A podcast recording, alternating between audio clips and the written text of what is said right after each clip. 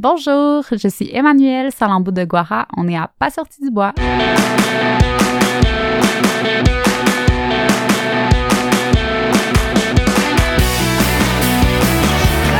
messieurs, votre gagnant du 110 Si tu commences à te sentir bien en courant un ultramarathon, fais-toi-en pas, ça va passer. grand champion du 125 km. La Minute NAC, puis aujourd'hui, au lieu de vous parler d'un produit ou de l'entreprise NAC au sens large, j'ai le goût de prendre cette minute-là pour souhaiter une bonne fin d'année à tout le monde, puis remercier mon partenaire NAC parce que ça a l'air de rien comme ça. À chaque épisode, je vous fais une minute NAC, je vous parle des produits, on parle d'un code promo, mais au-delà de tout ça, c'est surtout un partenariat qui est durable depuis longtemps. Je suis vraiment chanceux de pouvoir compter sur le support de Mine, de Will, de Jérémy, de Grégoire, de toute l'équipe de NAC qui est derrière cette entreprise-là, puis qui est aussi derrière le podcast depuis les tout débuts. D'abord avec les questions avec NAC, puis après ça, ça s'est tricoté en partenariat un peu plus long terme, un peu plus important pour le podcast. Puis si aujourd'hui je peux continuer à faire ce podcast-là, puis pouvoir vous offrir chaque semaine un épisode, ben, il y a un peu de NAC là-dedans, puis je tenais à prendre cette minute-là pour les remercier et pour vous remercier aussi et vous dire une bonne année 2023. On arrive à la toute fin de 2022. Je le sais que plusieurs d'entre vous vont écouter cet épisode-là rendu en 2023. Fait que bonne année. Je vous souhaite tout ce que vous méritez. Vous vous entraînez fort, vous avez une vie active, vous courez à droite, à gauche. J'espère que vous avez passé un bon temps des fêtes. J'espère que vous êtes reposé, que vous êtes prêt à vous lancer dans cette nouvelle année-là, le couteau entre les dents, prêt à accomplir peu importe c'est quoi les objectifs que vous êtes fixés. Donc voilà, bonne année, merci NAC et bon épisode. Ouais, ben, on n'est pas sorti du bois, hein? Bonjour tout le monde, bienvenue à ce 129e épisode de Pas sorti du bois, le dernier de 2022, puis on termine ça en beauté. J'étais avec Emmanuel Salambo de Guara. Bienvenue à Pas sorti du bois. Ben, merci Annick, je suis vraiment contente d'être là aujourd'hui. Ben écoute, ça va être un grand plaisir. Est-ce que d'ores et déjà j'ai dit ton nom de la bonne façon? Ouais, je pense que qu'il n'y a pas de bonne façon, Mais vraiment. il doit en avoir une, mais tu dois te le faire dire de plein de façons différentes. Emmanuel Salambo de Guara. Voilà. Puis euh, un petit, euh, pour ceux qui savent pas, c'est Emmanuel Trédignon Salambo, mon prénom. Fait qu'il y a un prénom composé, mes parents étaient très originaux. C'est c'est très beau comme nom. D'où ça vient? Euh, Salambo, euh, c'est tunisien et de Guara, espagnol. Wow. Ouais. Bon, ben ça commence. Moi, là, c'est dit, les- le nom est dit de la bonne façon. Ouais, c'est vrai. Merci, t'as pas sorti du bois. Ben, merci à toi pour l'invitation. Pas trop gênant? Non, ça se on se passe bien. comme ça, on est dans, dans, dans mon sol, il y a une caméra, il y a deux Ouais. micros, c'est pas un contexte de conversation habituel, mais tu vas voir avec le temps, on finit par oublier toutes ces passantes-là, puis on va juste Mm. jaser de trail. Très cool. Ben, je suis contente. Tu le sais, avant de commencer, dans, avant d'entrer dans le vif du sujet, on va parler de ce qu'on boit. Oui. Puis là, je trouve ça vraiment le fun, ça clôt bien l'année parce que, vous le savez, cette année, j'ai eu Boréal comme partenaire de bière Mm. pendant plus de la moitié de l'année, et ensuite, j'ai eu Noctem, qui est le partenaire Mm. actuel. Et là, quand tu m'as dit, ah, je prendrais une bière sans alcool, j'ai fait, hey, je peux sortir du Boréal, puis ça nous permet d'envoyer un, un petit coup de chapeau à la gang de Boréal qui a supporté le podcast pendant un temps. Qu'est-ce que tu bois? Ben, écoute, moi, je bois une Radler sans alcool. C'est écrit hors sentier. Elle est à l'orange. C'est très bon. Puis, euh, j'ai même pas l'impression que c'est sans alcool. Fait que c'est très bonne? bon. Ouais, vraiment. Cool. Bon, salut la gang de Boréal. De mon côté, je suis allé. euh, moi aussi, je suis dans quand même euh, des, des bières plus atypiques. Moi, c'est une sur au cassis du Noctem, la moustache cassis, donc euh, avec un petit chat de- dessus. Voilà. Trop cute. Cheers. Merci d'être là. Ben, merci à toi. Oh, c'est bon ça aussi. Pas mon genre de bière, dans le sens où moi, je suis plus un. Moi, je suis conservateur sur mon choix de bière. là. Je suis très IPA, puis je reste souvent dans. Quand Mm. j'en, quand j'ai choisi, je vais naturellement vers la IPA, la double IPA.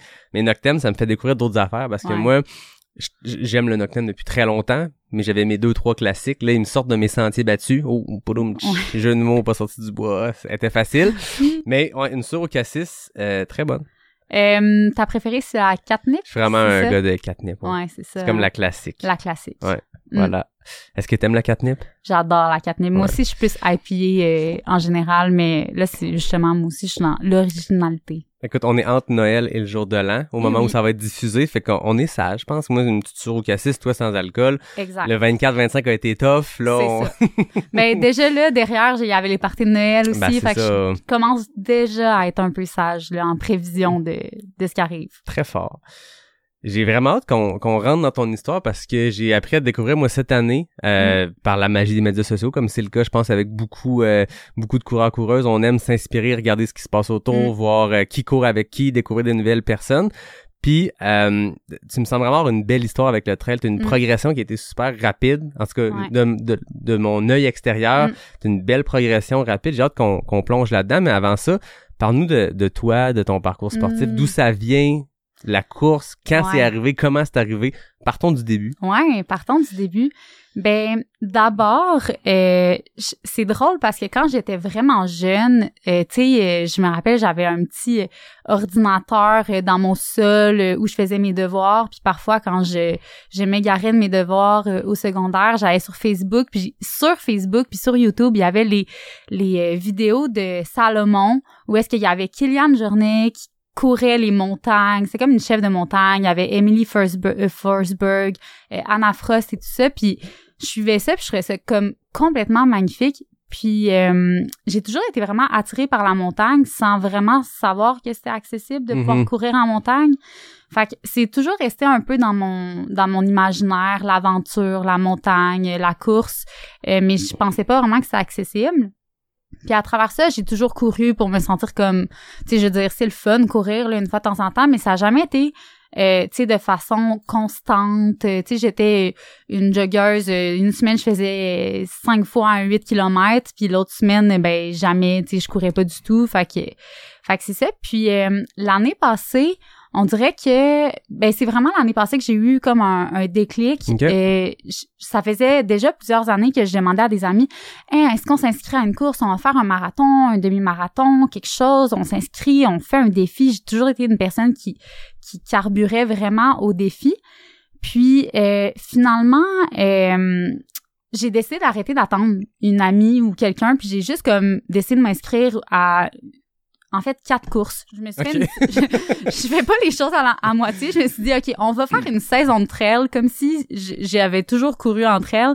Euh, puis il y avait un build-up qui se faisait euh, progressivement. C'était comme un, un 12, un 15. Euh, finalement, ça terminait par euh, le 25 du QMT. Euh, puis finalement, dans le fond, c'est en raison que je m'étais inscrite à ces courses-là que j'ai commencé à m'entraîner vraiment euh, plus sérieusement avec de la constance là, que que que j'ai commencé la course. Fait que dans le fond, c'est c'est vraiment vers là que tu sais la trail est, est arrivée, c'est que j'ai arrêté d'attendre en fait vers euh, tu sais de, de participer à des événements avec des amis puis je suis juste allée toute seule. Euh, mais sinon, j'ai pas un background de coureuse, tu sais j'ai fait du ballet pendant genre 15 ans, de l'équitation pendant vraiment longtemps. Puis euh, puis c'est ça, mais tu sais la course a toujours été euh, un peu une arrière-pensée que t'avais pas l'expérience de, de beaucoup d'années de course, mais Mm. je suppose que 15 ans de ballet, il y a une discipline qui vient nécessairement avec ça. ouais.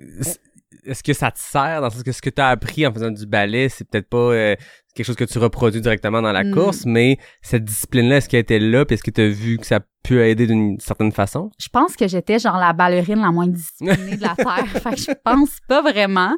Mais au niveau, c'est avec l'équitation, par contre, ça, oui. Tu sais, l'équitation, j'avais un cheval, euh, puis euh, je faisais de la compétition et tout ça, puis c'était beaucoup, beaucoup de temps. Tu c'était tous les soirs de, de semaine. Moi, j'ai, euh, j'étais au secondaire, puis tu sais, tous les soirs de semaine, je devais partir à, à 3h30 pour aller m'occuper de mon cheval jusqu'à 9h le soir.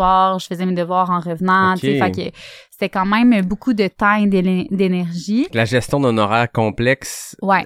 on le sait avec la course, on va y revenir, parce que je pense que dans ta situation professionnelle, il y a, il y a ça aussi qui Mm. est difficile de placer la course à travers. Donc, ce background-là d'équitation, de trouver le temps, Ouais. ça t'a peut-être appris à jongler avec un horaire complexe. Certainement, mais je pense que j'ai toujours aimé ça, jouer avec des petits, des horaires complexes, Ah plein oui. de projets, puis tout ça, fait que, fait que, ouais. C'est le fun. Mm. C'est intéressant. C'est la deuxième, t'es la deuxième coureuse d'ultra que je reçois en quelques temps qui a un background d'équitation. Il y a Fanny? Barrette aussi qui Ah, était, qui parlait de l'équitation puis qu'à la base même elle a appris que les 100 000 existaient parce qu'il y avait des vrai. 100 000 Ben oui. d'équitation avant Ouais. après ça de, savoir qu'on peut faire ça avec nos pieds.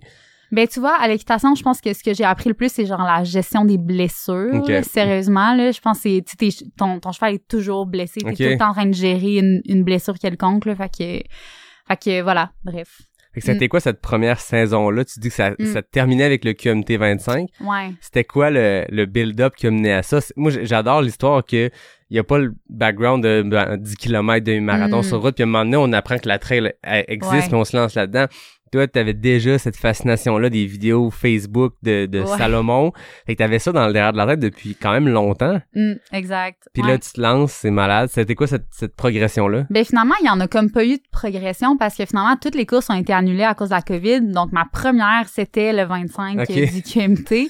Puis euh, c'était quand même drôle parce que, tu sais, j'essayais comme de m'entraîner pour courir en montagne, mais je savais pas du tout comment m'entraîner. Je savais pas vraiment à qui parler. Tu sais, je veux dire, la course entre elles, euh, désormais, c'est un peu plus connu. Les gens sont plus actifs sur les réseaux sociaux, puis c'est peut-être un petit peu plus accessible. Puis encore là, c'est encore drôle.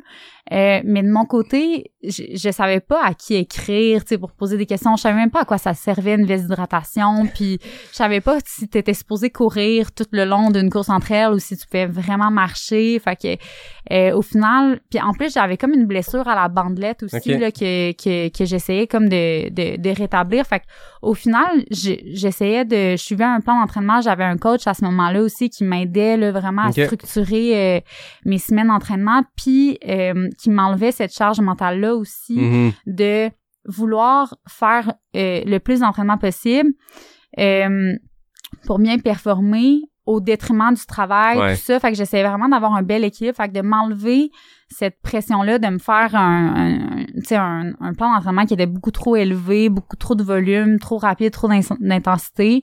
Bref, on a tout, euh, tout ralenti, là, puis on a vraiment euh, mis des bases solides en considérant évidemment ma, ma petite blessure. Là. Ouais. Puis finalement, j'ai fait vraiment beaucoup de randonnées pour me, me, tu sais, me, me préparer au, Ouais. au QMT.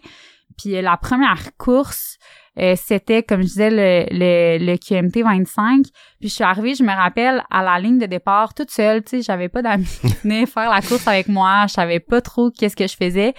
Puis euh, j'avais comme un, un petit frisson là d'avant-course, puis je regarde le gars à côté de moi, puis je- tu sais, je, je, je tape quasiment à l'épaule, il y avait un écouteur, puis je dis, tu sais, euh, salut, euh, c'est ma première course entre elles. Est-ce que tu sais si euh, il faut courir les montées ou il faut euh, les descendre ou ben, ben, en fait les les tu sais les, les courir les marcher? Qu'est-ce qu'on fait en montée en fait là?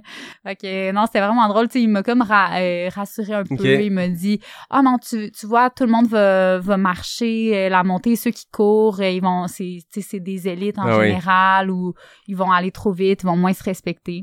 Fait qu'il m'a donné des petits tips comme ça, puis euh, c'est là que je suis partie sur ma, ma première course. Puis euh, j'ai vraiment pas vu le temps passer. Rendu au kilomètre 16, j- j'ai comme réalisé dans le fond que j'étais rendue au kilomètre Ouais. 16. Puis je suis comme j'ai eu un fou rire en fait à ce moment-là parce que j'ai réalisé que euh, depuis tu sais le kilomètre zéro en fait j'avais eu aucun doute sur euh, ma capacité ou Ouais. non à terminer la course mon désir de de- de- d'abandonner peut-être euh, puis pourtant tu sais avant de faire la course, j'étais vraiment pas certaine si j'étais capable. Les gens me disaient, ouf, ça va être difficile, tu le plus long que tu as couru, c'est un 12 km ou tu sais, quelque chose comme ça, ça va être, ou quand même un gros défi. Mais j'ai comme eu un, vraiment un moment de réalisation, là, où est-ce que je me suis dit, OK, si, je- je- en ayant fait la moitié, comme ma plus longue distance, c'est la moitié, là, de, de, de la distance parcourue lors de, du QMT, si je suis capable de faire ça sans, sans un doute, puis en ayant du plaisir, qu'est-ce que je suis capable d'accomplir, Ben oui. Puis euh, c'est toujours ce, ce, ce, ce sentiment-là que j'essaie d'aller chercher dans chacune de mes courses ou chaque événement, c'est ce moment de réalisation-là Ouais. où est-ce que je réalise que je suis capable de faire absolument tout ce que je veux, là, tu sais. C'est un super parcours, le QMT25, pour, pour commencer. Parce que, je sais, plusieurs fois que je le répète sur ce micro-ci, mais il est vraiment bien monté Mm. pour une genre d'introduction à, je veux dire, c'est 25 km, là, c'est gros, mais, Ouais, euh, tu sais, il y a, a pas trop de pente à pic, tu sais, ceux qui sont habitués au QMT à monter le Mont-Saint-Anne dans la crête ou dans l'escarpé ou de, là, il y a pas ça, c'est une montée beaucoup plus douce qui, Jean Fortier m'avait dit quand j'ai créé ce 25-là, je voulais que beaucoup de coureurs puissent le courir tout le long. Puis c'est vrai que Mm. c'est une montée qui, on s'entend, là, quand t'es à ton premier Ouais. 25, c'est vraiment très correct de le marcher. Moi aussi, Ouais. mon premier 25, c'était là, puis je l'ai marché à monter.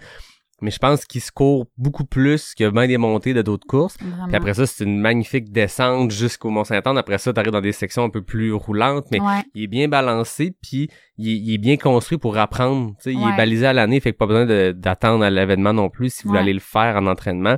Je pense que c'est une bonne place pour euh, apprendre ses bases. Il y a un peu de tout. Il y a du technique, il y a ça. du un peu plus roulant, il y a des traversées de rivières. et on- Ah ouais, tu sais, c'est vrai. Mais tu sais, pour hein. certains, euh, justement la traversée de la rivière, c'est c'est comme stressant ou tu sais, c'est- c'est désagréable. Moi, c'est comme tous ces tous ces moments de dé- ben où est-ce que t'es pas dans ta zone de Mm. confort là que tu- tu- en fait tu fais quelque chose que tu ferais pas en temps normal. Finalement, c'est ces moments-là que je recherche toujours en, en courant entre elles là. Puis euh, la première fois qu'on a justement euh, traversé la rivière, j'étais comme ah trop cool, on le fait une autre fois. Puis comme maintenant, je, choisis mes parcours pour comme traverser des rivières Ah oui. parce que je trouve ça trop le fun, tu sais.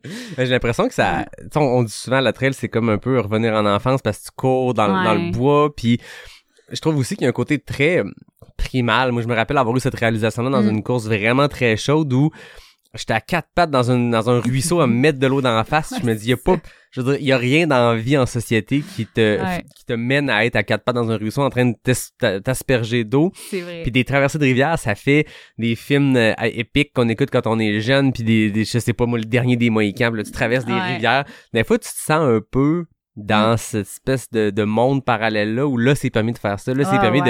Il y a une rivière, ben on va la traverser les deux pieds Ah, dedans. ouais. Il y a pas de pont, là. Je me rappelle justement cette année, je faisais le QMT 50. Ouais. Puis, tu sais, j'attendais avec impatience la traversée de la rivière, tu sais.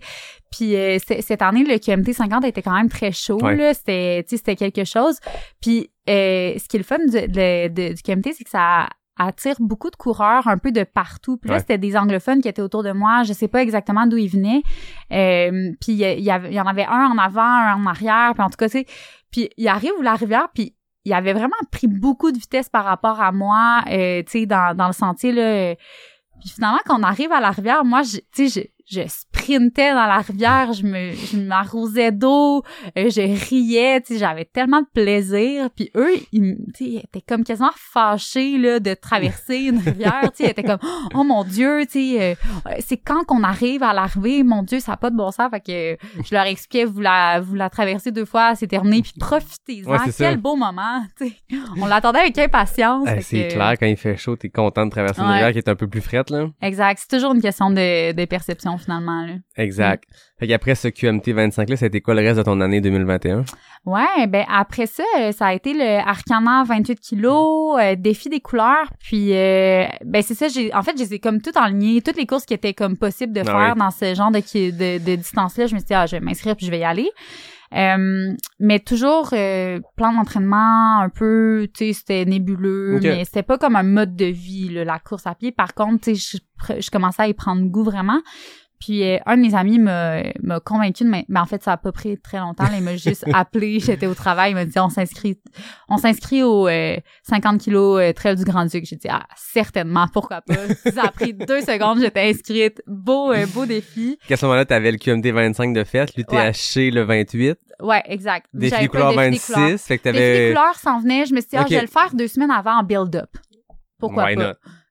On s'inscrit à des courses, puis honnêtement, sans les courses, je savais pas vraiment où aller courir Ouais. entre elles. Fait que je me disais, je vais m'inscrire à des courses, ce qui va me permettre de... De découvrir des places. Exactement. Je fait comprends. que, fait que c'est ça. Donc, euh, j'ai fini ma saison avec un ultra-marathon, ma première saison de trail qui a commencé comme en juillet ou, ou presque. Puis je me suis dit, ah, on va essayer un 50 kilos euh, dans la dans la montagne. Puis, tu sais, trail du Grand-Duc, il y avait une descente quand même de 17 kilos l'année dernière. Là, tu sais, c'est ça pardonnait quand même Ouais. bien. C'était bien, là, honnêtement, pour euh, un premier ultra. Fait que je me sentais honnêtement vraiment terrorisée à l'idée d'aller faire ça.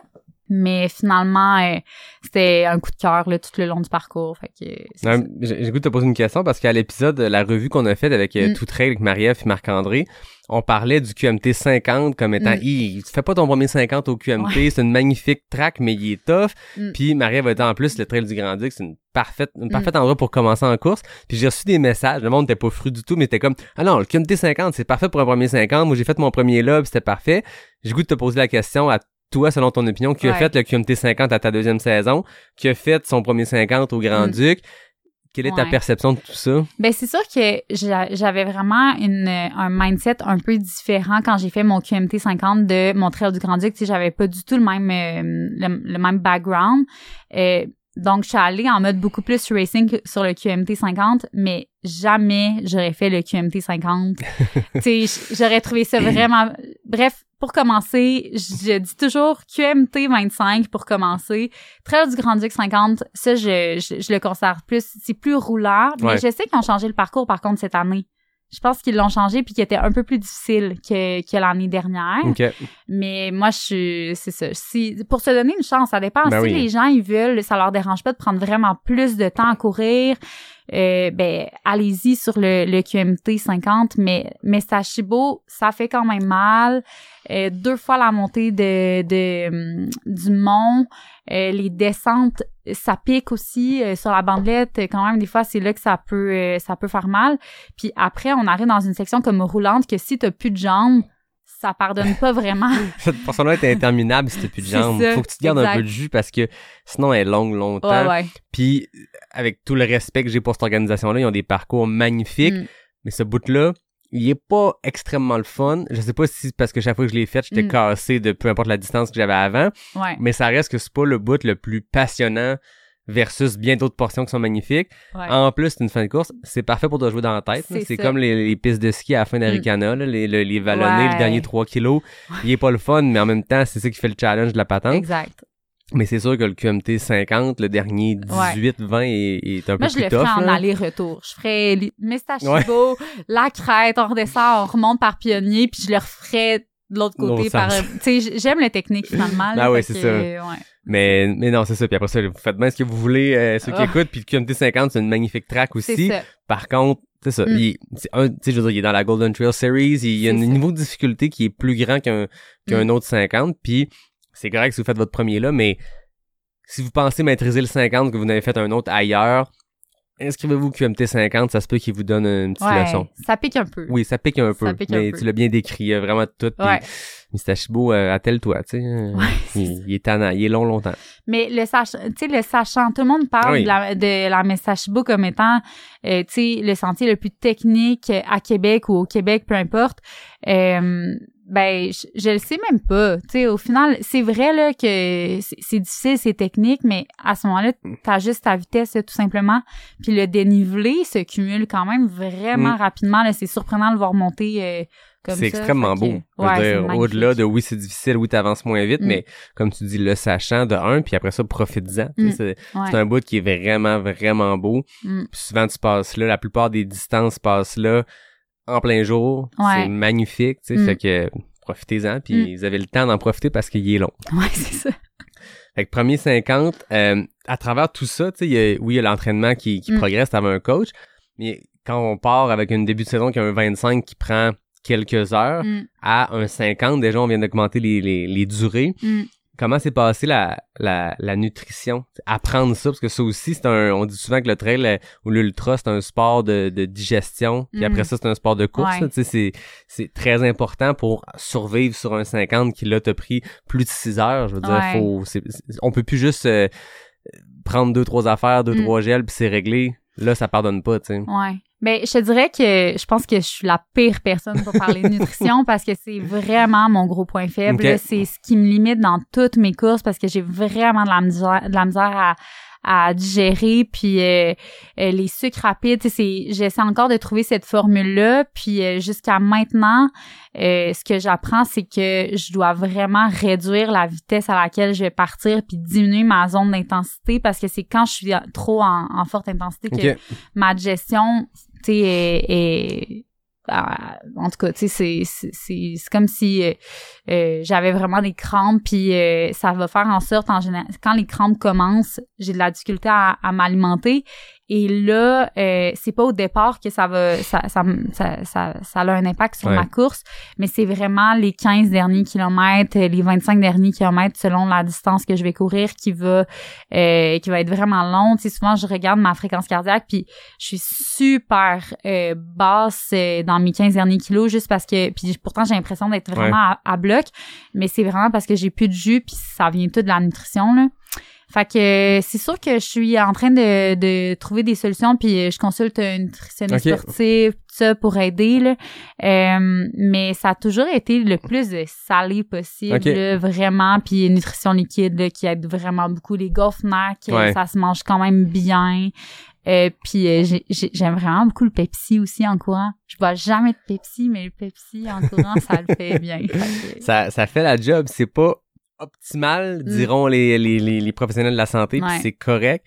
Mais des fois, ça fait la job. Puis moi, je suis pareil. Il y a beaucoup de moments où je sais quand la nutrition lâche, Ouais. ça va être ça qui va me sauver, qui va Ouais. sauver ma course parce que ça fait le boulot. Il y a un peu tout ce qu'il y a là tout ce que tu as besoin est un peu là-dedans. C'est pas Mm. optimal, Mm. mais t'as du sucre, t'as de la caféine, c'est gras, c'est calorique. euh, C'est pas parfait, mais Mm.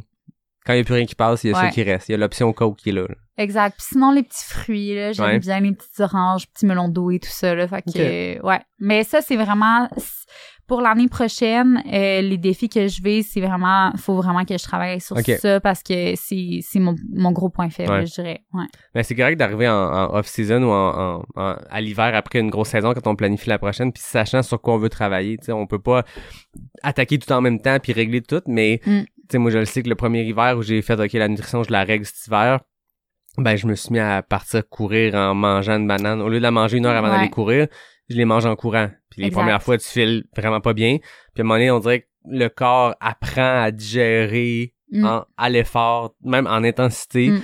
Fait que, tu sais, faut, faut faire des tests, puis on finit jamais par le maîtriser. Parce que raison. tu penses que t'as tout réglé, ok, ça a bien été, puis là, t'as une course parfaite. Moi, Br- Bromont 160 en 2021, j'étais comme, ok, je own this shit, je connais tout ce qu'il faut sur la Ouais. nutrition après des années à, à tester. Là, ça a bien été.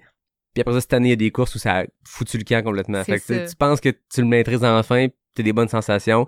Puis à un moment donné, il y a autre chose qui se passe, puis c'est Mm. c'est ce qui fait le fun de notre sport, c'est que j'ai l'impression, puis à écouter des gens que ça fait longtemps qu'ils font ça, que ça fait 10 ans, 15 ans qu'ils font des Mm. ultras, maîtrise jamais parfaitement le truc. Il y a jamais un point où tu te dis, OK, là, je contrôle toutes les variables, puis je sais comment les contrôler. Ah, puis il y en a tellement, là, tu sais, puis, tu sais, honnêtement, on parle de la nutrition de course, mais présentement, je travaille beaucoup plus ma nutrition de tous les jours qui, elle, a un impact Ouais. sur mon énergie pendant mes courses. Fait que, tu sais, c'est difficile de, de, de répliquer un peu Ouais. l'intensité que tu vas chercher en course. Euh, c'est ça que j'ai de la difficulté à, à, à mélanger avec euh, ma nutrition. Euh, mais par contre, euh, ma nutrition comme de tous les jours, elle, je sais qu'elle a vraiment un impact sur euh, Mhm. le déroulement de mes courses. Fait que ça aussi, j'essaie vraiment de d'établir une base solide puis développer des bonnes habitudes, tu sais, au final. Là. Non, c'est ça. Puis je pense que on, des fois, on, on focus beaucoup sur la nutrition de course, euh, le sommeil la veille de la course, Mm. les éléments qui sont vraiment près de la course. Ouais. Mais on se rend compte que c'est beaucoup plus de facteurs. Tu sais, c'est pas grave si c'est une mauvaise nuit la veille de ta course. Ça se peut qu'il y ait du stress ça. et tout. Mais si la semaine avant, tu t'es assuré d'avoir des bonnes nuits de sommeil, d'avoir le- le- les heures que tu sais que tu as besoin, ben, quand même bien que tu dors 4 heures la veille de ta course, c'est pas optimal, mais t'as emmagasiné déjà ce qu'il faut puis c'est correct. Puis la Mm. nutrition, j'ai l'impression que c'est un peu pareil. Tu peux avoir une maîtrise parfaite de ce que tu dois consommer par heure en grammes de glucides, de Mm. tout ça. Mais si au quotidien, tu as une carence en protéines, moi je le sais que ça a été ça quand j'ai commencé à consulter Isabelle Morin. Pour moi, ma nutrition, pas juste pour la recevoir au podcast, je me suis rendu compte qu'au quotidien, j'avais pas assez de protéines. Fait que c'est sûr Mm. que ça joue sur tes entraînements, puis ça joue sur ta nutrition, puis rendu le jour de la Exact. course, ben t'es déjà en carence de quelque chose, si t'as pas encore mis un pied devant l'autre après la ligne de départ. Fait que tu pars en carence de quelque chose. Fait que, Exact. comme tu dis, on, on apprend au quotidien, puis Mm. ce qu'on fait au quotidien a un impact sur notre, notre, notre journée de course, sur nos entraînements. Ouais. Vraiment, vraiment. Là, euh, 2022 arrive. Oui. Après une belle première saison, une surprenante saison dans le sens où Ouais. tu commençais avec le QMT 25 comme objectif, puis ça a été finalement juste le point de départ. C'est vrai parce que en plus ce qui est drôle c'est que j'étais supposée faire des courses de vélo. Mais finalement j'ai complètement abandonné les courses de vélo. J'étais comme ah, c'est bien plus le fun de courir. Fait On dira pas aux cyclistes, mais c'est vrai. ouais. Désolée tous les cyclistes. Mm. Mais ouais, c'est ça. Fait que là 2020 2022 est arrivé euh, puis euh, après en fait euh, tout de suite après le Trail du Grand-Duc, j'avais puis même après QMT 25, j'avais déjà dit OK, l'année prochaine je vais faire un 80. Tu sais, c'était comme Ok, t'avais déjà euh, l'objectif long terme qui était là. Ouais, j'ai j'ai regardé une, euh, ma première photo de, du QMT 25 sur mon feed Instagram, puis j'ai écrit qui est down pour le QMT 80 l'année prochaine. J'ai relu ça, j'étais comme mon dieu, ah oui, c'est ça, exactement. Euh, mais, mais finalement, euh, j'ai j'ai vraiment du plaisir à créer mon calendrier de course. Ok. Euh, c'est vraiment ce qui, tu sais, j'adore penser au projet. Ouais. Puis que ce soit de la course ou autre chose, ça, c'est, j'adore ça. Euh, puis cette année, j'aime, je voulais vraiment aller dans des plus longues distances parce que je suis pas vraiment une coureuse, euh, euh, tu sais, qui va courir vite. J'aime être dans des paces quand même confortables, euh, mais je me fatigue pas beaucoup. Euh, sous réserve du fait que je dois apprendre à mieux me nourrir en course. Euh, mais outre ça, euh, je, je fatigue pas beaucoup. Euh, puis je pense que je suis capable de garder pendant longtemps un niveau de fatigue. Euh, fait que je me suis dit, je vais commencer avec TP100.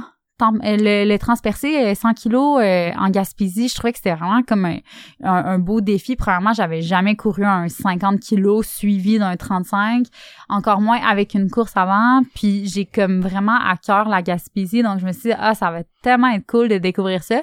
Mais déjà ça c'était vraiment comme une A-race en voulant dire, je, je savais même pas si j'allais être capable de le terminer. L'objectif c'est être en mode finisher. Ouais.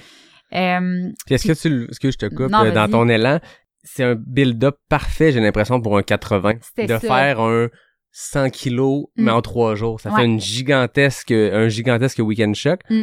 Mais de faire 100 kilos en trois jours, j'ai l'impression que ça prépare pour faire 80 d'une traite ou un 100 d'une traite. ben t'as y avait-tu cette idée-là de Ouais. week-end choc? Puis même, je vais te rajouter une, cou- une couche. euh, Il y avait le TP100, puis deux semaines après, c'est le QMT 50 qui était vraiment technique. Fait que mon, mon, mon thinking, c'était comme genre un mois choc un peu d'une certaine manière. On va faire le TP100, euh, puis ensuite le QMT 50, puis euh, ça devrait me mettre en confiance pour un 80 à Arcana.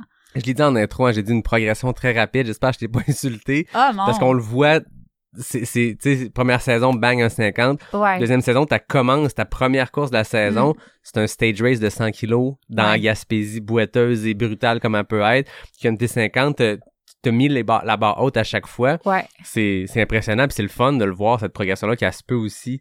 Mais c'est drôle de l'entendre parce que moi, je me dis pas ça. Moi, je trouve que je suis conservatrice, mais tu sais, mais bon, c'est Ben, vrai qu'avec du recul, des fois, euh, c'est... Il y a de tout. Je pense pas que c'est, Ouais. euh, il y a plus extrême. On en a vu des gens partir de, tu sais, un Francis Picard que j'ai reçu qui s'est inscrit à un 100 000 puis il avait Ouais. jamais couru plus qu'un demi-marathon, je crois. Il y a ça, il y a ces, Oui. y a ces cas extrêmes-là, puis il y a aussi ce qui est un peu recommandé sur papier, qui est peut-être une petite affaire plus euh, progressive que ce que tu as fait. Ça Ouais. demeure que d'un 50 à l'année suivante, un premier 80, Mhm. ça se tient, ça, ça a du sens quand Ouais. on veut pousser dans ces longues distances-là. Mais ça reste que je sens que c'est aussi, c'est pas tant la distance que tu as accompli dans la saison, c'est que tu l'as fait deux fois le 80 cette année, Ouais. plus un stage race, plus le 50. Mhm. Tu sais, t'as mis la barre haute, mais Mm. tu t'es mis du volume d'impact assez Exact. rapidement, là. Ouais, ouais, vraiment. Tu sais, c'est sûr que euh, faire ces courses-là sans entraînement, en étant complètement euh, désorganisé, sans coach, ben, je dis pas qu'on est désorganisé parce qu'on n'a pas de coach, mais moi, personnellement, sans coach, j'aurais j'aurais de la difficulté à, à, à bien construire mes semaines d'entraînement autour de ça. Euh, c'est ça, tu sais, c'est- pour moi, ça, ça faisait du sens, puis j'ai choisi ces courses-là avec mon coach à ce moment-là. Mhm. Fait que, tu sais, on en a parlé, puis je, je savais que je, euh, je, je reachais pour quelque chose qui était, sais, difficilement Ouais. atteignable, puis qu'il y avait une notion de c'est possible que tu finisses pas tes courses. Chacune de mes courses, je me disais, il y a une possibilité que je la termine pas ma course. Ouais. Mais finalement, à chaque fois, je me rendais compte que ça se passait bien. Puis euh, j'ai eu la chance en fait de, de rencontrer mon chum aussi. Puis mon chum, quand je l'ai rencontré, euh, c'est quand même récent là. puis OK. Il courait pas du tout. Tu sais, je me Ah rappelle. ouais? en- ouais, non, il courait OK, pas. moi j'ai essayé de le suivre à l'UTHC 42 C'est Saint-Siméon, puis je fais dire, OK, ce gars-là, il a pas commencé cette année, là. Ouais, non, il a commencé Très cette fort, année. bravo. Notre première date était il y a genre un an. Puis euh, je me rappelle, moi, j'avais terminé justement à Trail du Grand-Duc. Puis euh, je, euh, je lui ai comme demandé, tu sais, toi, est-ce que tu cours? Puis tout ça. Puis c'était vraiment une bonne blague parce que, pas que c'est pas correct ce qu'il m'a répondu, mais tu sais, faut comprendre, je venais de fin- finir un 50 kilos, puis je lui demande, est-ce que tu cours? Puis il me dit, ah oui, des, des 3 kilomètres, des fois, autour de mon bloc. Puis là, j'étais, ah, OK. Ben, tu cours un peu, effectivement. Tu sais, on, je sais pas si c'est avec toi que je vais courir le plus souvent, mais à voir. Puis euh, finalement, euh, il y a vraiment eu la piqûre pour euh, pour la course, puis ensemble, on s'est mis à faire tout plein d'aventures, comme euh, justement, on se faisait des week-end shocks toujours sans s'en rendre compte, mais comme, tu sais, euh, tu sais, son cadeau de fin de maîtrise, c'est genre aller faire le sentier du fjord en fast pack avec euh, 25 Malade. livres, sur le dos, mais tu sais, j'avais jamais fait de fast pack, mais comme let's go, on y va, tu sais. Fait que, fait que Ah, bref, c'est cool. euh, ouais, ça Je faisait savais du pas sens. que son histoire était aussi courte dans euh, le Ah monde oui. de, ben, de, de la course en sentier parce que je sais pas comment je l'ai connu. Je pense que je l'ai rencontré quand t'es venu au Faux Mouvement. Ça se- Il était- il là. C'était la première fois qu'il ben, qu'il On se je connaissait, on s'était peut-être Ouais. déjà échangé sur les médias sociaux. Tu me l'avais présenté. Salut, enchanté, Oui, on oui. jase. Puis après ça, je le revois à quelques événements cet été, dont le 42. Puis je connaissais pas son, son niveau de course. Puis on part, on est plusieurs, puis on, est- on se connaît tout un peu, tu sais, avec euh, Simon Rivet que j'ai reçu au Ouais. podcast, JP Simard, des, Ouais. des gars des, des cute à Québec. Puis on part en même temps, puis à un moment donné, je fais, c'est ça, il, il roule, court, puis à un hein? moment donné, il se fait piquer dans... Il, t'as dit, il y a eu la piqûre de la course, il y a eu aussi la piqûre d'une guêpe en Ah pleine oui, course. Oui, oui. Mais, euh, mais ouais, j'étais impressionné de la vitesse, mais tu sais, je, je connaissais pas, je Ouais. suis OK, un, c'est un Mais bon lui, coureur, je sais pas de le suivre, là. Il me paissait la veille aussi sur mon Ok. 80, là. Très fort. Parce que moi, j'avais dit, tu sais, Sam, c'est mon 80 à Arcana, tu sais, c'est, euh, j'aimerais ça que tu me pèses, mais lui, il voulait faire le 42 Saint-Siméon le lendemain, puis il était comme, mais il aime ça quand c'est un peu plus difficile. Ben oui. Tu sais, déjà, il aurait pas fait le 42 classique, il voulait le, le technique, le, fait que là, il s'est dit, je vais faire le technique, puis en plus, je vais te PC. Fait que j'étais comme, parfait. Fait que, Il a fait un, un bon week-end choc. Je sais pas c'est Ah quoi ses objectifs long terme. Je, je l'inviterai, je le saurai. Mais euh, le pacing sur le 80 du THC, c'est un 15 kilos? C'est un 13, euh, ouais, ça a été 13, Hmm. 13 15 kilos. Une bonne là. mise en bouche avant le 42 du lendemain. Exact. Moi, j'avais l'impression que j'allais comme une tortue là, pendant ce temps-là, là, mais, euh, mais Fin de 80. finalement, tu sais, ça, c'est pas si pire. Là. Ouais. On revient, on parlait de la. Gaspésie. Oui. Euh, il y a de quoi que j'ai vu dans ta dans ta progression aussi? J'ai l'impression que tantôt tu l'as dit, commencer à racer, tu sais, Mhm. tran- euh, au transpercé.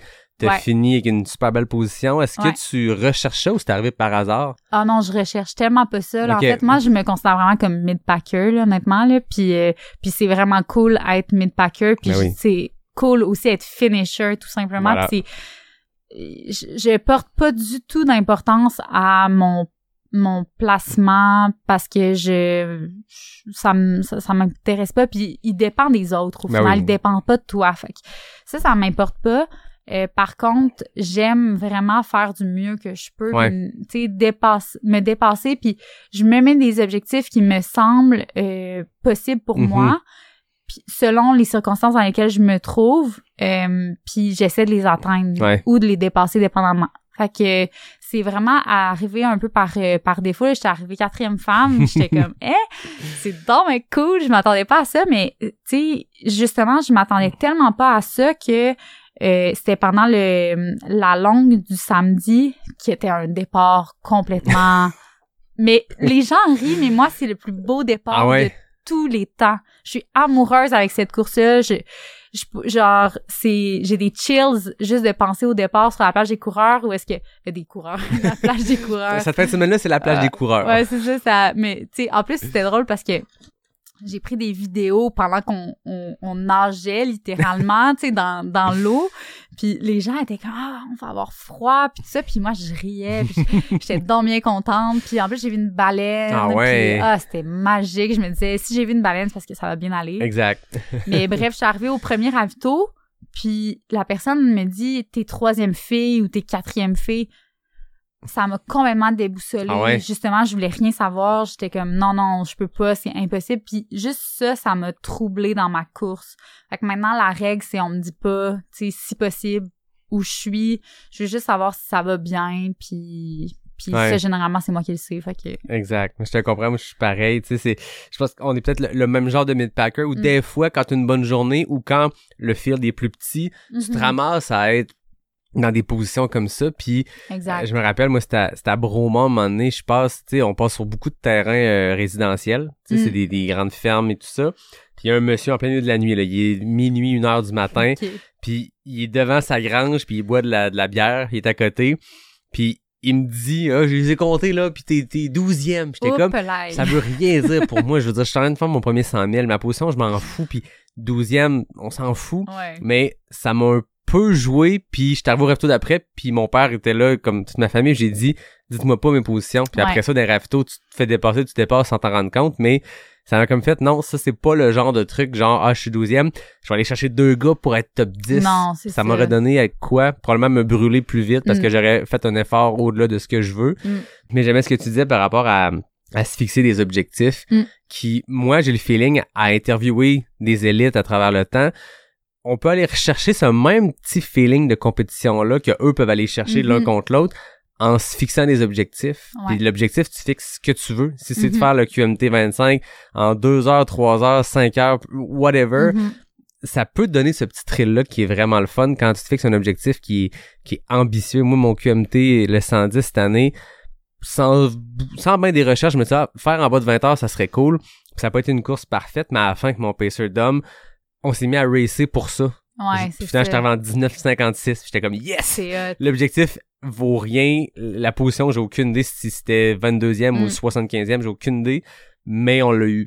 Mais Puis on a racé. Je pense que t'es un peu geek aussi, Ouais, euh, tu sais, dans tes chiffres. Puis je suis vraiment pareil, en fait. Ben, je, je, je sais pas si je le suis autant, mais j'aime calculer, tu sais, euh, entre les ravitaux, OK, il y a tel dénivelé, euh, tel, euh, le, le premier arrive à, à- en tel temps, le dernier, OK, bon, ben moi, j'estime que ça va me prendre ça. Puis quand je calcule, quand je cours, je calcule toutes mes choses, mais mes calculs, ils font aucun sens, mais on dirait que ça occupe ma pensée. Puis là, je me dis, ah, ça c'est cool, puis ah non, ça je l'ai pas du tout. Finalement, euh, ben finalement, je trouve ça le fun parce que j'arrive toujours quand même proche de mes estimés. Puis pourtant, au départ, les objectifs que je me mets, c'est de le terminer. Ouais. Mais quand je m'entraîne, je me rends compte que je suis capable de bien le terminer. Mhm. Quand je le cours, je suis capable d'encore mieux le terminer que ce que je pensais. Puis ça, c'est vraiment comme c'est vraiment inspirant. Puis à chaque course, on dirait que ça me donne encore plus de force Ouais. pour les prochaines, tu sais. Non, puis c'est le fun euh, d'avoir plusieurs objectifs aussi. Mm. Puis moi, je me rappelle pas qui au podcast me l'avait dit, puis je m'étais mis à appliquer ça. J'avais tendance à dire mon objectif A, c'est Mm. le truc le plus ambitieux de tous les objectifs. Ouais. Puis l'objectif B ou C, c'est de finir. Mhm. Puis à un moment donné, tu comprends que c'est le contraire. Ton objectif A, la première affaire, là, l'objectif de t'inscrire, c'est de le finir. Ça devrait être ça ton objectif A. Puis après ça, tu peux avoir un B, un C, un D Mhm. qui sont plus difficilement atteignables. Mhm. Puis t'es, t'es pas déçu, alors que si tu dis mon objectif A, c'est de faire X courses en X temps, Mhm. puis ça arrive pas, mais tu finis pareil, ben là, t'es comme, ah, ok, ben moins je l'ai fini. Exact. Non, non, revire ça de bord. Ouais. Tu t'inscris à une course, le but c'est de traverser la ligne d'arrivée. Mm. Ça devrait être juste ça l'objectif A. Puis après ça, ça marche pas des fois, puis on abandonne, puis c'est la vie, mais ça c'est l'objectif A. Mhm. Puis après ça, si t'as un temps en tête, peut, ça peut être l'objectif B ou C, tu sais. Mhm. Puis je pense que quand tu revires ça, pour des gens qui veulent être des finishers plus que des podiums ou viser autre chose, ben ça ajoute un petit thrill le fun dans ta course. Puis comme tu dis, ça occupe la tête. Souvent, Ah c'est ouais, juste ça l'objectif au final. Là, euh, avec mon pacer de dom, on avait plus rien à se dire à la fin. Puis on était comme, bon ben, euh, si on, si on court de X à X Ouais. space jusqu'à la fin, on est capable. OK, ça nous a occupé pendant 15 minutes à faire des calculs. Puis on y est arrivé, puis Mm. encore là, il y avait aucun objectif réel là-dedans. C'était un chiffre arbitraire lancé dans les airs. Là. Mm. Mais ça, ça occupe. Ouais, non, c'est vraiment cool. C'est le fun de les atteindre, ces objectifs. Ben, c'est ça. Mm. Fait que comment ça s'est passé, là, ce mois choc-là, transpercé, suivi du. QMT? Comment tu t'es senti? Euh, honnêtement, je pense que Gaspésia m'a comme bouleversée dans le sens que c'était tellement ça un, stage race de de ben premièrement j'avais jamais couru plus que 50 kilos puis la course du samedi c'était plutôt un 57 Ouais. kilos tu sais Euh, quand même euh, dans la dans la boue Ouais, euh, puis on commençait dans des conditions euh, assez euh, dures les 3 km dans l'eau euh, j'ai eu beaucoup, beaucoup de problèmes euh, de digestion à ce moment-là. Là, tu sais, j'ai, je pleurais, là, c'était, j'ai vraiment des grosses crampes, puis ça allait pas très bien. Euh, fait que c'était, ça avait été difficile émotionnellement, ou comme juste mentalement à garder la force. C'est comme si t'es, en course pendant trois jours complets au final. Fait que tu dois toujours penser à, à t'alimenter, à t'hydrater, tout ça, t'es, t'es, trouver de l'énergie. Ah oui. Euh, puis les départs, tu te lèves à 3 heures le matin pour partir à 5, c'est quand même exigeant. Euh, mais au-delà de à quel point j'ai trouvé ça difficile, j'ai trouvé ça juste magnifique aussi parce qu'on se sentait dans une ville de course. Mhm. Puis euh, c'est comme si autour de nous, euh, dans le transpercé, en plus, c'est comme on devenait des amis avec Ouais. tout le monde qui courait autour de nous, là. Fait que euh, ça m'a vraiment... euh, ça, ça a vraiment été une course importante pour moi.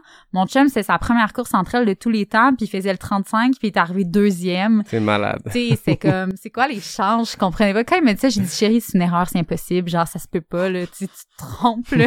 Puis finalement, il l'invite sur le podium. J'étais genre, what? Comment c'est possible? Euh, mais ouais, fait que, non, c'était vraiment, c'était vraiment significatif. Mais après, deux semaines plus tard, on revenait à Québec, euh, puis on allait courir le, le, ben, moi, je faisais le, le 50, le QMT. Mais j'étais encore dans les blues, comme, Ah ouais? Ouais, vraiment de Gaspésia, fait que j'avais pas du tout envie d'aller courir mon QMT initialement. Tu sais, j'avais pas regardé le parcours, j'avais jamais couru mes Sachibo. Pourtant, j'ai un chalet au Mont-Saint-Anne. comme, qu'est-ce que je vais faire? Euh, j'avais pas l'impression que j'avais fait beaucoup d'entraînement de D+. Euh, mais finalement, justement, en n'ayant pas trop d'attente, puis en ayant, en allant au, cou- tu sais, à la course Ouais. euh, en mode juste comme, va t'amuser. De toute façon, c'est une course de build-up euh, avec des jambes fatiguées pour te rendre à ton objectif ultime qui est le 80 km. Donc, euh, mais t'as pas trop d'attente, puis Ah oui. fais juste euh, le faire. Mais finalement, euh, j'ai juste tellement trippé dans la Messachibo, dans la montée du euh, de, de, du Mont Saint-Anne, puis on remontait le mont après, puis j'étais waouh, c'est vraiment malade. Mais il y a vraiment beaucoup de dénivelé ici, c'est technique, j'ai vraiment adoré. Euh, puis je sentais que j'étais quand même solide si ce n'était encore une fois toujours de mes euh, petits pépins Ouais. euh, alimentaires là, mais sinon ça allait vraiment bien fait que euh, je me suis quand même bien classée aussi au QMT parce que tu sais le field est quand même gros, il y a Ah oui. beaucoup de monde qui courait puis euh, j'étais quand même vraiment impressionnée de ce que j'avais réussi. Euh, fait que non, ça m'a vraiment mis en confiance sur euh, sur euh, sur ce qui s'en venait puis finalement mes rest week euh, euh, tu sais rest week après le, le QMT j'ai fait des plus grosses semaines Ah ouais? que les semaines après tu sais fait que ça ça faisait pas vraiment de sens. C'était un mois choc sur toute la Ouais, ligne. Est-ce que dès le départ, le but c'était de finir la saison avec deux fois des 80? Non. OK. Non, ça j'ai rajouté le ça c'était évidemment une bulle au cerveau. Au, initialement, je voulais changer pour faire un 160 ou un 125. Ok. Tu sais, j'avais vraiment pas rapport. Mais là mon coach me dit non, tu fais pas ça. Euh, C'est qui ton coach? Ben en fait, c'était mon coach. Là, j'ai je suis dans un changement de coach euh, et je suis bien heureuse d'en d'en parler d'ailleurs. Euh, mais dans le fond, j'étais coachée par Trevor Tarta- Tartaglia. OK. C'est un coach, euh, euh, dans le fond, il m'a suivi, euh, c'est mon prof de yoga dans le temps. Il m'a coaché en euh, muscu, triathlon, vélo, tout ça. Euh, puis course au départ. Mais là, avec les objectifs que, ben, vers où je voulais aller pour 2023 puis les prochaines années, euh, j'ai euh, j'ai j'ai euh, reach out à- avec euh, puis maintenant je vais être coachée par Reza Hab. Oh, wow! Ouais, fait que c'est vraiment cool. Je suis très excitée. C'est comme, euh, ouais, c'est ça. C'est vraiment des belles nouvelles pour moi parce que je veux me lancer peut-être plus dans l'aventure un peu. Puis c'est là, tu sais, les cours j'adore ça puis je veux continuer d'en faire. Mais je veux aussi faire des projets de course. tu Je sais. comprends. T'as Puis- t'as le bon gars pour ça. C'est ça, c'est ça. Je pense que oui. Fait que voilà. Ah, c'est cool. C'est une Ouais. belle transition. Mhm. On salue Ray. Ouais, on salue Ray. J'ai demandé si je pouvais l'annoncer. Il m'a dit oui. Ben, j'espère. Ouais. J'espère. C'est la bonne place pour ça. Ray Ouais. est venu deux fois. Écoute, Ouais. le Ben, seul podcast que- francophone qui fait des exceptions pour une personne, c'est Ray. Mais ça valait la peine parce que c'est là que je l'ai rencontré. C'est vrai? Ouais, grâce Bon. à pas sortie du bois. Bon, ben, tant Mm. mieux. Écoute, on Mm. fait des matchs avec euh, Ouais. des, des athlètes et des coachs. C'est parfait. Mm. Je savais Ouais. pas que c'était ça l'objectif avec pas sorti du bois, mais si ça a Ben, fait écoute. ça en plus. Matchmaking. Matchmaking en plus, c'est cool, c'est cool. Donc, UTHC 80 était planifié.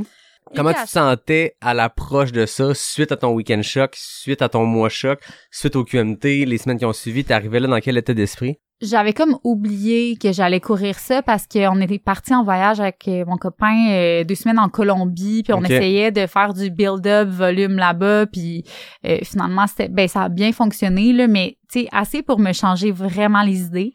Euh, je me sentais quand même en confiance honnêtement, tu sais je pense que vient un temps où est-ce que tu, tu tu sais quand quand tu le dis à d'autres personnes les gens ont peur pour toi puis te disent oh mon dieu tu y arriveras pas. Hmm. ou ou tu sais comment tu vas euh, tu comment comment tu vois ça? Puis tu sais déjà dans leur voix tu sens qu'ils anticipent. Euh, puis là quand tu le vois d'un point de vue comme rationnel avec euh, leur point de vue externe tu te dis oh mon dieu tu sais c'est stressant. Mais finalement comme à, à l'intérieur de moi-même je sentais vraiment que j'étais sur la bonne distance c'est celle-là qui m'excitait vraiment puis le 80 est quand même il y avait pas trop de dénivelé Ouais. positif on s'entend le Arcana c'est c'est c'est c'est à- ben je dis pas que c'est roulant je me souviens même pas si c'était roulant ou pas, mais il y a pas trop de dénivelé positif. fait Non, que, le euh, ratio est moins pire que d'autres 80, par exemple. Exact, comme Roman, par exemple. ça, je l'ai appris par après. mais, euh, puis je me sentais super rassurée parce que mon chum me, me, me pesait les Ben 15 oui. derniers kilos. Fait que je me disais, moi, ma course, honnêtement, elle dure 65 km. OK. Elle dure 65 km. À partir de 65, c'est Sam qui arrive, puis c'est lui qui prend le relais, puis il m'amène jusqu'à la fin. Puis c'est exactement ce qui s'est passé. Euh, puis j'ai, tu sais, j'ai commencé la course, puis des personnes que je croyais beaucoup trop fortes pour moi, finalement, on s'est mis à courir ensemble les 20 premiers kilos. C'est pas la course au complet qu'on s'est suivi. Euh, fait que je pense que les 20 premiers kilos, j'étais avec Mélissa Hayé, euh, Sarah, puis euh, Maxime arrive, puis on a juste ri tout le long, on s'en fait des blagues, on, tu sais, honnêtement, on avait l'air de quatre fous dans la forêt qui, qui se racontaient des blagues. C'était plus une social run où on allait un peu trop vite, euh, puis, puis, puis c'est ça, fait que le reste de la course a super bien été, là, comme ça. Puis Mm. côté nutrition, qui était ta, ta bête noire pour tes autres courses, comment ça s'est passé? Toujours aussi mal. Toujours Ça, aussi mal. Honnêtement, il y en a pas une course que ça a bien été à ce niveau-là. C'est, c'est vraiment, euh, c'est ça. C'est comme si j'attendais trop longtemps avant de commencer à m'alimenter parce que je commence, j'ai, j'ai des crampes vraiment rapidement. Puis une fois que j'ai attendu trop longtemps, euh, il est trop tard. Ouais. Mais de toute façon, c'est vraiment l'intensité qu'il faut que je, ra- je ramène comme plus, euh, plus basse. Ouais. Puis je l'ai ten- je l'ai essayé à Bromont euh, parce que justement Bromont c'était une course un petit peu euh, comme pour répondre à ta question elle, elle est arrivée un peu au- sur le vif là, parce que je me disais ah tu sais oui j'ai envie de j'avais envie de pousser un peu plus plus mais tu sais à Bromont il n'y avait pas de 100 ou tu sais c'est le 80 ou le 160 je me suis dit le 80 avec euh, le 3700 de D+, je pense que ça va déjà être un bon défi. Fait que fait que c'est ça. Bref c'est ce que j'ai fait. Puis finalement tu sais j'étais vraiment émotionnellement drainée de Ouais. mon 80 Arcana tu sais un mois back à back des 80 honnêtement je me posais vraiment la question pourquoi je faisais ça. J'avais pas vraiment de plaisir euh, puis je perdais un peu le goût même en entraînement tu sais c'est j'avais plus envie de courir j'avais envie de faire du yoga de, de Ouais. comme relaxer euh, fait que ça m'a obligé ce, ce désir-là, justement, de ne pas prendre le départ, m'a obligé à prendre ça relax au début, puis, tu sais, à trouver mon propre rythme. Et ça, ça a facilité l'alimentation Ben oui. tout au long de la course de, de Bromont, justement, parce que j'étais plus euh, tranquille, tu sais. Non, c'est ça. Puis Mm. on, on, on pense pas tout le temps à quel point la récupération mentale va être longue. Puis, puis Mm. encore là, c'est très imprévisible. Des fois, on va finir une course, on a déjà le couteau entre les dents pour la suivante. Mhm. Puis des fois, c'est le contraire. Ça va être long, puis c'est normal. Puis comme une blessure physique, tu veux pas revenir trop vite, tu veux pas forcer les choses, tu veux laisser Mm. le temps à ton corps de se placer. Mais c'est pareil pour ça. tu sais. Mm. Quand t'as un moment où tu dis, OK, là, je suis drainé mentalement, émotionnellement, cette course-là m'a tiré du jus, il y, a rien que tu peux faire pour accélérer le processus puis ça c'est quelque chose qui est difficile puis je- veux qu'on en parle de plus en plus puis j'en ai Mm. j'ai lu la discussion avec des invités parce que souvent euh, physiquement c'est simple tu vas voir un physio tu sais ce que t'as tu sais à peu près le temps que ça va te prendre des fois c'est Mhm. moins des fois c'est plus mais il y a des traces dans ton corps qui fait que tu sais si tu progresses ou pas Mm. ça c'est une autre game quand même d'essayer Ah ouais. de se de se sentir ou de retrouver le goût puis des fois on, on Mm. le perd le goût on a même beau aimer notre sport on peut pas être tout le temps à 100% dans notre tête puis je suis en amour avec mon sport il y a des Mhm. moments où Ouais. faut peut-être réduire un peu pour retomber ou re- réavoir le goût de Ouais. se lancer mais on on l'oublie trop souvent à quel point une course difficile peut nous drainer mentalement vraiment plus longtemps qu'une blessure là. Ouais, t'as vraiment raison. Puis tu sais, souvent aussi avec nos coachs, faut être capable, tu sais, juste nous-mêmes, faut être en mesure de le, de le acknowledge, si- le reconnaître que Mhm. ça arrive. Puis parfois, on n'a pas envie de le voir, puis on n'a pas envie de prendre les mesures pour parce que c'est pas le fun de voir son volume de course diminuer. Tu sais, personne aime ça, là. C'est pas, euh, euh, tu sais, on a l'impression qu'on progresse pas. Puis Puis pourtant, euh, tu sais, on, on revient tellement toujours en force quand on prend un petit peu de recul. Puis que ce soit par rapport à la course ou autre chose, chaque pas de recul te permet de prendre un, un plus grand pas par en avant. Là. Ouais. Euh, fait que non, c'est ça. Ben moi, j'avais finalement, je m'étais dit à Bromont, là, comme je finis cette course-là, mais en fait, je pensais pas la terminer. Là. J'étais, j'étais comme à deux kilomètres. Deux kilomètres, j'étais comme ah qu'est-ce que j'ai fait? Ah ouais. Genre, pourquoi? Même avant le départ, je pleurais, là. Je voulais pas commencer à courir ce Ah fameux ouais. 80, là. Non, j'étais trop tannée, là.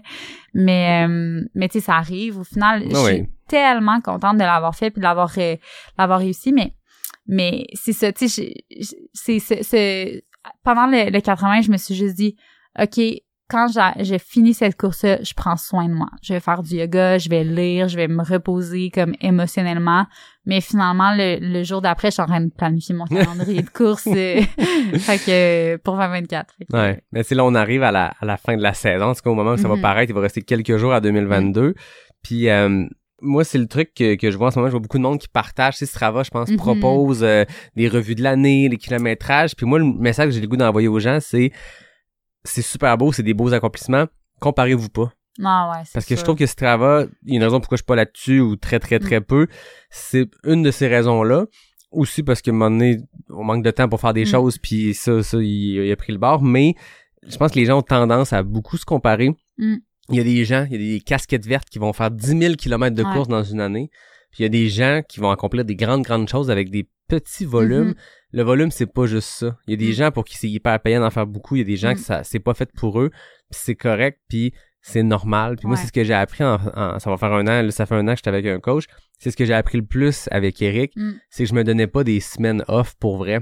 Mm. La semaine après une course, tu sais, mettons, moi, j'ai- pour faire un 160, je pouvais monter certaines semaines à, tu sais, entre 80 et 140 kilos, tu sais. Mhm. c'est des gros volumes quand même. Mais la semaine off, la semaine relax dans mon cycle de 4 semaines, j'allais quand même faire un 50-60 en me disant, ah, je fais juste 50-60, c'est une petite semaine. Vraiment pas. Non, non. Avec Eric, moi, je- cette année, je termine, puis dans les quatre dernières années, c'est mon année avec le moins de kilométrage, puis c'est celle où je pense que j'étais à mon meilleur niveau. Mhm. Je ressors d'un 160, puis je fais des volumes, des fois des semaines de 12 kilos, parce que cette Ah, semaine, ouais. c'est off. Puis la Ouais. semaine d'après, il va me faire faire un 200 kilos, puis après ça, la semaine d'après, je vais avoir le, le droit de faire, ben, pas le droit, mais à l'horaire, je vais avoir deux sorties de 10 kilos, puis ces variations-là sont beaucoup plus grandes. Puis ça fait Mm. qu'à la fin de l'année, quand tu vois ton, ton total, moi j'ai pas ce travail, mais j'ai Mhm. d'autres. euh, je prends en note mes affaires. Ouais. C'est pas un volume qui est impressionnant si tu Mm. compares à d'autres gens qui font les mêmes genres de distances que moi. Mais on s'en fout. Dans le Ouais. sens compare-toi pas. Il y a des gens pour qui ça marche de faire des années de 5000 kilos, et d'autres que non. Puis c'est correct. Puis ça sert à rien de se Ouais. comparer. Chaque personne est différente. Puis moi, j'ai appris cette année que je suis beaucoup plus performant dans mes reprises, la semaine après la semaine, entre guillemets, off, où d'habitude je fais de 50-60, là j'en fais 20-30. Mm. La semaine d'après, le mardi, quand je reprends ma séance d'intervalle, je suis à bloc, puis je Mm. performe beaucoup mieux que quand ma semaine off faisait Mm. 60 kilos. Tu récupères pas complètement à 60 kilos dans une semaine. Peu importe ton Ouais. volume, si t'es habitué de faire 200 par semaine, avec 60, tu récupères pas pleinement, puis tu le sens, puis tu, tu fais comme tout le temps accumuler un peu de Mm. fatigue supplémentaire que tu Ah ouais. récupères pas complètement. Puis moi, c'est ça que j'ai appris dans la dernière année, puis Mm. c'est ce que j'ai le goût d'envoyer aussi un, un message euh, aux gens. Comparez-vous pas, puis permettez-vous, vous perdrez pas vos acquis si vous prenez une semaine off complètement ou une semaine avec un très très très bas kilométrage, Mm. Parce que, tu sais, en plus, au-delà de ça aussi, là, je trouve que les gens, ils, ils mélangent, euh, tu sais, les, mettons, les accomplissements avec les objectifs aussi. Puis, faut savoir qu'on a tous des objectifs tellement différents. Puis, on peut pas comparer euh, ce que quelqu'un fait à, à une autre personne ou à soi quand les objectifs diffèrent. Fait que savoir, tu sais, se connaître assez comme coureur ou juste comme professionnel, comme par exemple, tu sais, moi, quand ma, quand ma réalité de travail change, elle évolue, puis elle, elle évolue à un claquement de doigts, ma réalité de coureuse aussi va vraiment Ah oui. changer. Puis ça, il y a personne d'autre qui, que- qui, vont, qui va le comprendre. Fait que, tu sais, c'est vraiment propre à soi, puis c'est de se comparer à soi-même au final, puis à ce qu'on a envie de... Tu sais, notre, notre perception de ce qu'on est, notre perception de ce qu'on veut être, puis ce qu'on veut devenir, ben ça c'est de regarder si ce qu'on fait réellement c'est aligné avec ça. Puis après ça, le reste, les autres qui font, ça ça a pas d'impa- d'impact là. Exact. Puis même si t'as les mêmes objectifs que d'autres personnes, la façon de s'y rendre, il y a, il y a autant de façons de s'y rendre qu'il y a de personnes parce Mhm. que on a toutes des réalités différentes. Puis c'est un point vers où je voulais t'amener avant qu'on rentre, parce que tu me dis que t'aimes les planifications de saison, parlons de 2023. Ouais. Mais avant ça, quand à, à l'épisode 101 que j'avais fait au Faux Mouvement, Ouais. t'étais là dans, dans le public, puis t'avais posé une super question à Anne Bouchard, puis Mhm. j'avais trouvé ça intéressant, la conciliation, travail, course, puis Anne, je l'ai dit dans, dans un épisode il y a pas longtemps, je pense que c'était avec la, la fin d'année avec euh, avec Nico Dan, on disait à quel point euh, Anne, je pense qu'elle fascine les gens parce qu'elle accomplit des grandes grandes choses Mhm. en étant comme monsieur madame tout le monde. Elle a ses Mhm. enfants, sa famille, Mhm. son chum, sa job, elle a une réalité tout à fait normale puis elle accomplit des choses immenses puis des fois c'est le bon de se rappeler hey, Ouais. elle aussi est comme toutes nous autres puis Mhm. euh, elle elle a des tâches à faire, puis elle a des Ouais. taxes à payer, puis des, de la paperasse à remplir, puis une job intense.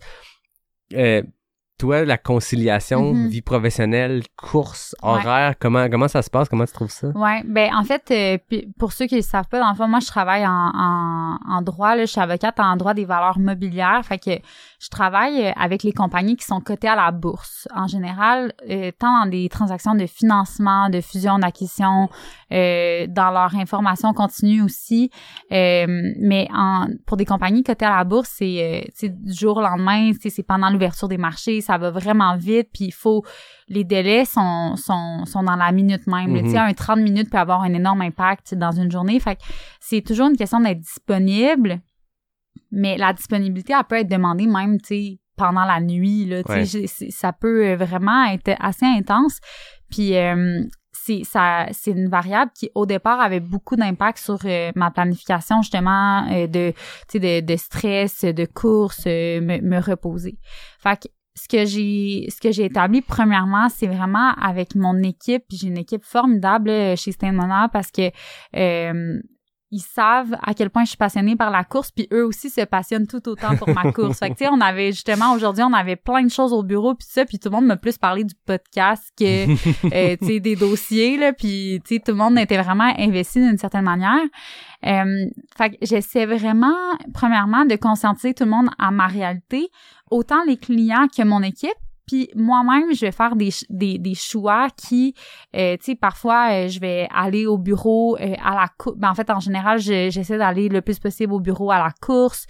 Euh, J'apporte mes choses. Je vais peut-être des fois courir jusqu'au bureau, euh, courir sur l'heure du midi au bureau, revenir à la course, courir le matin vraiment tôt, genre à 6 heures, le, le midi, le soir. Des fois, je- en revenant du bureau, ça m'est déjà arrivé de revenir du bureau très, très tard la nuit puis de partir pour un jog à minuit là genre en pleine tempête de neige mais comme tu sais j'en avais quand même besoin puis au final c'est que j'ai réalisé que la course pour moi c'était pas juste un entraînement c'est un mode de vie puis c'est Ouais. une passion puis c'est ce qui me rend heureuse puis bien mentalement fait que si je veux bien performer au travail ben faut que j'ai ce- cette variable là qui est présente fait que euh, fait que je vais peut-être moins sortir dans les bars je vais peut-être essayer de mieux dormir faire des choses pour moi mais ça fait toute partie d'un genre de self-care euh, mode de vie euh, qui qui s'imbrique bien puis qui me permet de bien concilier tout ça là. Ouais, Mm. puis il y a rien de pire, j'ai l'impression que de partir faire une, une course puis de savoir qu'il y a des grosses choses qui se trament au travail puis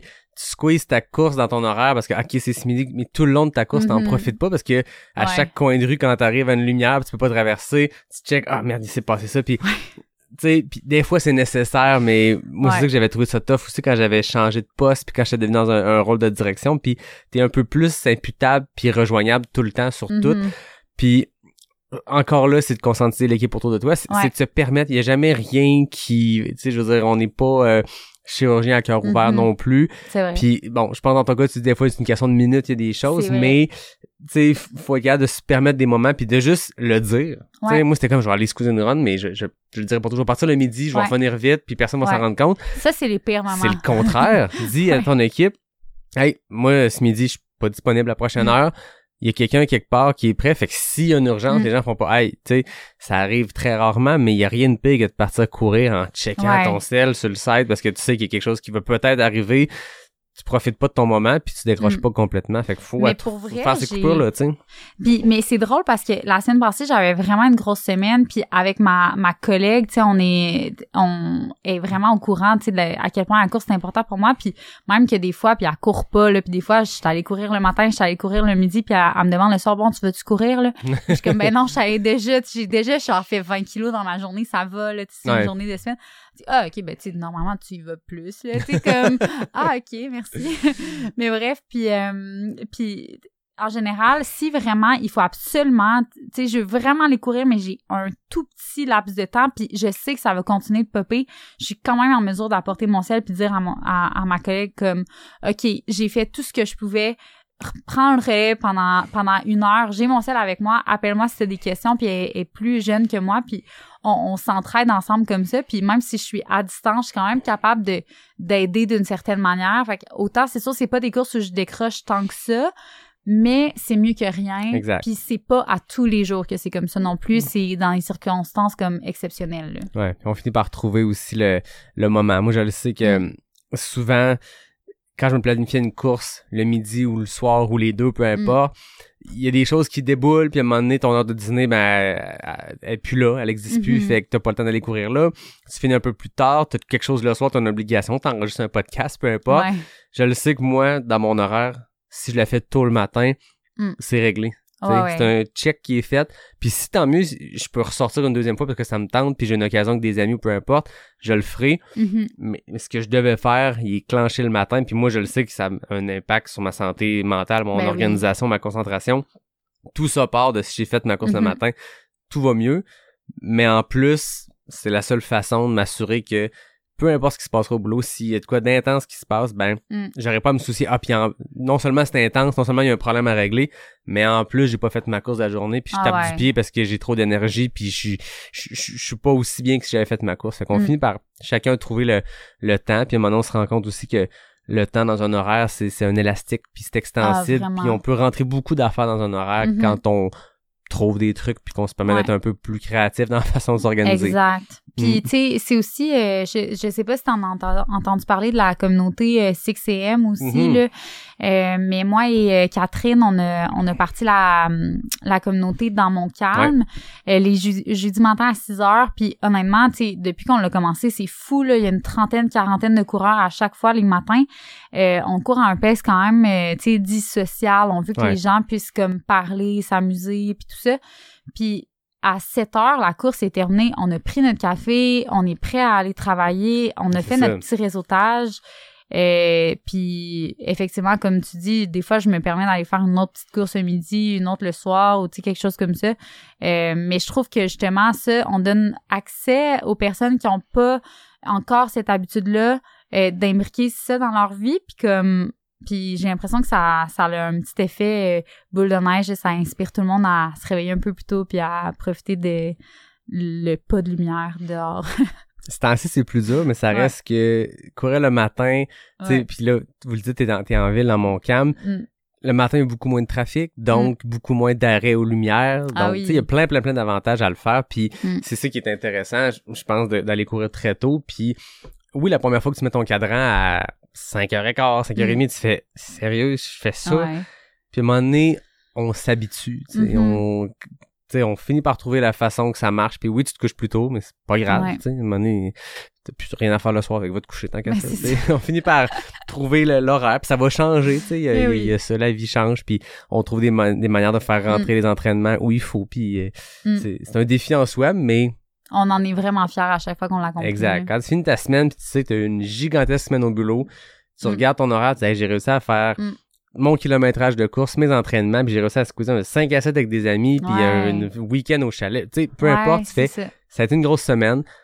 On s'en reposera quand on sera mort, mais Ouais, tout est rentré, puis ça a été le fun. Puis Mm. si c'est toutes des choses que t'aimes faire, c'est on ça. aime notre boulot même si c'est intense, on aime notre course même si des fois euh, le cadran il est tôt pas mal. Mm. On, on- quand t'as réussi à tout faire ça, c'est satisfaisant. hein. Si on aime ce qu'on fait, c'est c'est la bonne chose à faire, je pense. Voilà. hein. Tu disais que t'avais une passion pour planifier un calendrier. Ouais. 2022 est terminé. Ah oui. 2023, est-ce que tu es, prête à révéler qu'est-ce qui s'en vient pour toi? Est-ce que tu es prête à nous parler de comment tu construit ce calendrier-là? Ouais, euh, ben je pense euh, je commence à être prête là, c'est sûr qu'il y a plein de choses qui va, qui vont varier là puis qui vont qui vont bouger puis euh, c'est ça mais euh, je ça c'est sûr qu'il va y avoir beaucoup de projets euh, avec des amis, avec mon copain euh, puis des courses. Fait que maintenant si je parle juste des courses pour commencer, euh, Gaspésia, j'y retourne, mais cette fois-ci, je vais faire les 100 kilos. OK. Fait que ça, ça va être le fun. Ça va être euh, quand même excitant, je pense, de faire un aller-retour aussi euh, dans la boîte la nuit. Euh, Puis mes amis avec qui j'ai fait Arcana 80, euh, mes amis de filles Ouais. vont le faire aussi. Puis tu sais, il y a pas beaucoup de finisseuses euh, du, du 100 kilos en Gaspésie. Euh, fait que d'y retourner ensemble, ça va être vraiment cool. J'ai l'impression qu'on va comme se donner beaucoup de force mutuelle pour, tu sais, peu importe le temps, là, je veux dire, on va courir la nuit, ça, ça va être un gros défi pour moi. Puis, puis c'est ça. Puis euh, Arcana 125, Oh, On va l'essayer. Très fort. Ouais, ouais, on l'essaie, puis euh, euh, je suis pas trop du genre à dire euh, on, on l'essaie puis on le finira pas. J'ai aucune idée. Il peut arriver plein de choses, Ben oui. mais tu sais, j'y vais vraiment pour le, le finir là. Fait que ça prendra le temps que ça prendra, mais tu sais, les points de vue, c'est un- c'est une course mythique. Je pense que ça vaut vraiment le, le coup d'y aller euh, cette année. Fait que ça va être ça euh, pour les courses. Puis je pense que j'ai beaucoup envie de faire de backyard. J'ai envie de ah me lancer dans la backyard quand même. Fait que il va y avoir de ça euh, probablement, mais je sais pas laquelle encore. OK. Ça va demeurer à, à, à discuter. Je vais peut-être PC mon chum aussi. Fait que ça, il va falloir que je m'entraîne pour ça, pour être capable de le suivre. c'est, un peu stressant. Je pense que je suis plus stressée de le PC que de faire mes propres courses. Mais, mais bon. on- En même temps, normalement, tu vas le pacer à un moment où il est brûlé. Peu importe la course, le pacer arrive tard. Ouais. Mais il est difficilement brûlable. Tu Ah ouais? Ouais. Ben, Difficilement écoute, euh, tu nous en reparleras s'il a finalement atteint son, son, son Waterloo parce que Ouais. tu dis qu'il est difficilement brûlable. Ouais. On verra. Mais On là, verra. tu disais tantôt le, le 50 à- du Gaspésia, c'est pas un vrai 50, c'est plus 57. Je t'avais tout de suite le 100, c'est pas un 100. C'est un 110, hein? Ben, officiellement, c'est un 106. Hmm. Puis quand tu te trompes de parcours au Ah. quatrième kilomètre, comme 95% du pack en 2021, c'est un 110. Cool, mais c'est ça que j'avais vu. Honnêtement, je m'attendais à un 110. Fait que tant mieux, ça me rapproche du 125. Exact. Oh non, puis rendu là, tu sais, c'est deux courses complètement différentes, mais euh, personnellement, je pense que le Gaspésia, mentalement, peut vraiment te drainer, puis les barrières horaires sont très, très, très serrées. Ouais. C'est, c'est, c'est un stress supplémentaire. Mhm. Puis mentalement, c'est, c'est tough. L'aller-retour, Ouais. euh, je pense que le, c'est pas si pire parce que c'est un aller-retour. Tout ce que tu vois, tu le vois dans un autre angle, complètement à un autre moment de la journée. Fait que cet aspect-là est moins difficile, moi, j'ai trouvé. Mais mentalement, il est tough pour plein de raisons. Euh, Mm. Variation de terrain. Tu regardes le profil, tu dis à ce bout-là, il, il est roulant, ça va bien Ouais. aller. Finalement, si t'avances pas, il y a des Ouais. bouts difficiles. Euh, courir sur la plage, c'est courir sur la plage. Tu l'avais fait, hein, Ouais. le 100, ouais. Mais mentalement, si tu passes à travers le 100, 106, 110 du Gaspésia, euh, tu viens de te mettre beaucoup, beaucoup d'outils dans ton coffre pour le 125. Ouais. je les comparerais pas, mais ils sont très difficiles l'une l'autre, sont très différentes l'une l'autre. Mais je pense que en termes de moi de mon expérience, je te parle Mm. juste de moi. euh, les gens fight me, il y a peut-être des gens qui vont se dire non t'as pas rapport. M- moi en termes de degré de difficulté, je les compare vraiment beaucoup. Ouais, ben- même genre de durée d'effort, le même genre de difficulté. Mais c'est ça que puis tu sais c'est c'est pas linéaire l'aller-retour parce que juste comme avec le TP100, on faisait le, le 50 tu sais en, en aller puis euh, le lendemain on faisait euh, jusqu'à tu sais jusqu'au ravito, je me souviens plus c'est quoi Ouais. le nom là. Puis on revenait puis là la barrière horaire était vraiment serrée sur la journée du dimanche. OK. Euh, puis c'était ça qui faisait en sorte que un- un- une difficulté euh, de, de le terminer ou pas. Là, le, le TP100, c'est- c'était d'y arriver sur le- la journée du dimanche. Ouais. Euh, fait que j'ai comme l'impression d'avoir fait une bonne partie du parcours comme plusieurs fois. Puis c'est ça qui me fait le plus peur, c'est d'être comme tannée de passer par là. Mais je me dis que... Euh, je sais pas, il y a quelque chose qui m'attire de ça, puis je peux pas vraiment mettre de mots dessus, mais c'est justement de faire un aller-retour. Je pense que justement, moi, je vais trouver ça plus difficile qu'autre chose. Puis la fin sur la plage me fait atrocement peur. fait que j'ai vraiment hâte d'y aller. Mais la fin est pas si pire côté plage. C'est, quelques dizaines de mètres. Il est vraiment Ah, plus ok. sur l'autre côté. C'est quand Ok. t'arrives, euh, tu sais, le 110, tu pars de Percé. Ouais. tu t'en vas jusqu'à euh, jusqu'à Coin du Banc. Mhm. C'est cette portion-là qui a vraiment beaucoup de plage. Fait que tu tapes euh, genre de... Le dernier... Tu sais, ta boucle, t'as fait dans le sens inverse du Mhm. 50 que t'as fait. Tu termines ta première boucle avec Ah, un kilomètre de chemin de fer. Tu cours sur un chemin de fer et deux kilomètres de plage, je crois. Tu sais, Ouais, un ouais. peu euh, les- la jambe plus longue que l'autre parce que t'es dans le même angle tout le long. Puis là, tu t'en vas au ravito, tu repars, puis tu refais ça. Mentalement, il est tough le, le... Puis en même temps, c'est ça qui est dur souvent des Mm. allers-retours. Sais, C'est comme Bromont, il y a beaucoup beaucoup de monde sur le 160 qui vont abandonner Mhm. à mi-parcours. Oui, c'est difficile. Un mi-parcours de 160, t'es déjà démoli. Ben oui. Mais en plus, t'es à l'arrivée, t'es Ouais. dans le village, t'as tout qui est là. Tu sais, euh, le camp de base, euh, c'est euh, c'est dur de repartir de là, tu sais. Moi, mon Ouais. conseil que je donne toujours dans ces ravitaux-là, où tu sais que ça va être mentalement dur, c'est que planifie-le pas pour rester longtemps. Ah ouais. Moi, mon crew, mon, mon 160 à Beaumont, mon crew, mon ravito de mi-parcours où je voulais m'asseoir, prendre le temps de me Mhm. changer, c'était pas le mi-parcours. C'était Ouais. au 95e kilo. 15 C'est km bon. après le vrai mi-parcours. Là, on est dans, on est au P5 dans un parking en plein milieu de la nuit. Il y a plus d'action comme au camp de base, mais quand, Mm. Tu sais, je veux dire, à ta mi-parcours, c'est tough. C'est comme au Mont-Saint-Anne, au QMT. Ouais.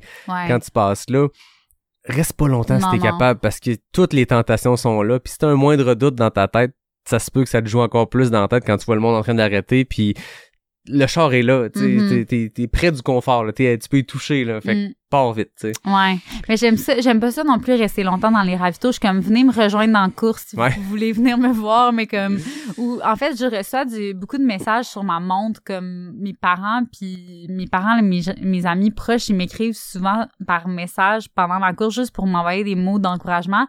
Puis des fois, je les vois, des fois, je, des fois, je les vois pas, mais tu sais, ça buzz sur ma montre. Puis une fois, de temps en temps, je regarde, puis comme j'ai une petite larme, puis je suis contente, puis je suis comme, oh, merci, papa. Ça fait du bien. maman.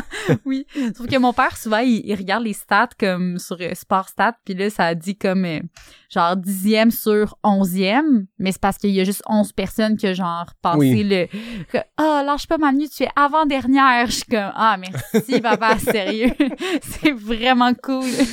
Et, ouais, c'est les bons ouais. mots pour t'encourager. ouais, c'est ça, c'est ça. Mais bref, fait que euh, fait que c'est saison. mais euh, ouais, mais ça c'est euh, plus des projets comme course Organisés. Euh, mais sinon, on va aller, mon copain et moi, en mars, à- ben, en fait, début avril, Black Canyon. Wow. Ben, en fait, on fait pas Black Canyon, on va au Grand Canyon, puis on va faire une couple de projets qui vont être euh, très intéressants, Ok. des 80, 60, on va f- faire un genre de bloc euh, jour après jour, là, un genre de stage race. Vous organisez euh, votre propre projet. Exact, puis on fait ça un peu avec Ray, là. Fait que Ray nous cool, m'aide euh, à, à tracer tout ça.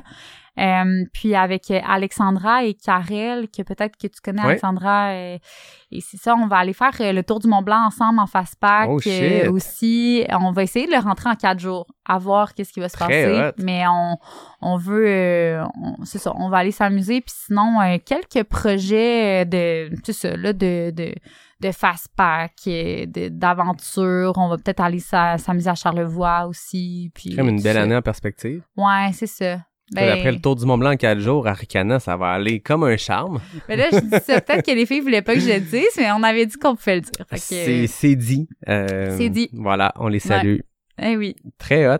Mm. T'as-tu une course ou un projet bucket list? Là, on parlait de 2023, mais quelque chose que tu dis d'ici X nombre d'années, j'aimerais tenter cette course-là, ce projet-là. Y a-t-il quelque chose dans le fond de la tête, un objectif lointain? C'est tellement drôle que tu me dises ça parce que j'aurais jamais cru le dire en monde. Genre, c'est comme justement trop un gros projet pour que je puisse le dire. Attends, on fait une pause. T'es-tu sûr que tu veux le dire? Ben, ça. Sens-toi Ouais. bien à l'aise. Ouais, ouais, c'est quand même drôle. Au pire, si ça, si ça se réalise pas, tu sais, mais c'est un projet puis je pense, tu sais, je, le travaille déjà depuis l'année passée. Fait que je me dis, c'est juste qu'il est très, il est très ambitieux. Ok. On verra.